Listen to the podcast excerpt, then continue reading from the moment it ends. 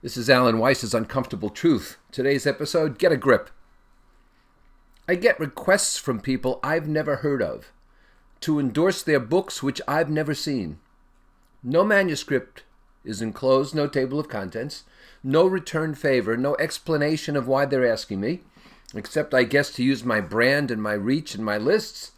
Just send me a testimonial. Get a grip.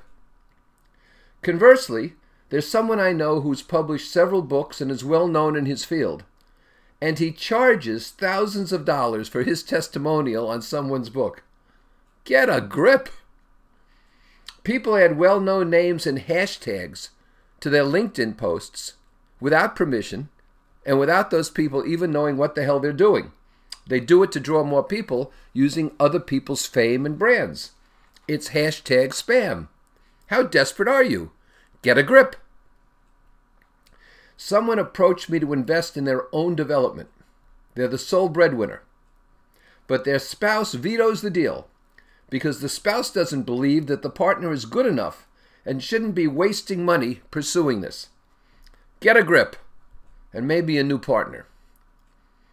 Politicians send a newsletter two weeks before the election, which they never send otherwise, not for two years or six years until the next election rolls along. Thinking the voters are that stupid to appreciate a newsletter only designed to get their attention just before an election. Get a grip. Someone who owns a business and chooses not to be vaccinated, but demands that patrons wear a mask, which is not legally required, to protect themselves, the owners, the business owners. Yeah, I'll buy that property once it goes under because those people are going broke. Get a grip. The New York Times has a but or a however in almost every story with otherwise good news in the headline, the subheader, or the lead paragraph because they don't want good news. It doesn't sell newspapers. Don't forget, they print all the news that they see fit to print. Get a grip. Those bikers who have to rev their machines when they leave a bar or stop at a light don't understand how pathetic they are by overcompensating like that. Get a grip and a better motorcycle. If you send back bottles of wine more than a couple of times a year at most, you either don't know how to choose wine or you're a pretentious oaf. Get a grip.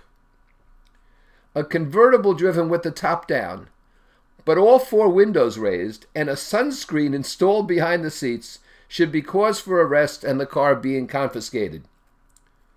Why did you buy a convertible when all you really need is a sunroof? Get a grip. When I see a couple dining and the woman has on a stylish dress and stilettos and the guy has grungy jeans and a t shirt, I want to pass a note over there that says, Get away while you can. You have your whole life in front of you. Get a grip.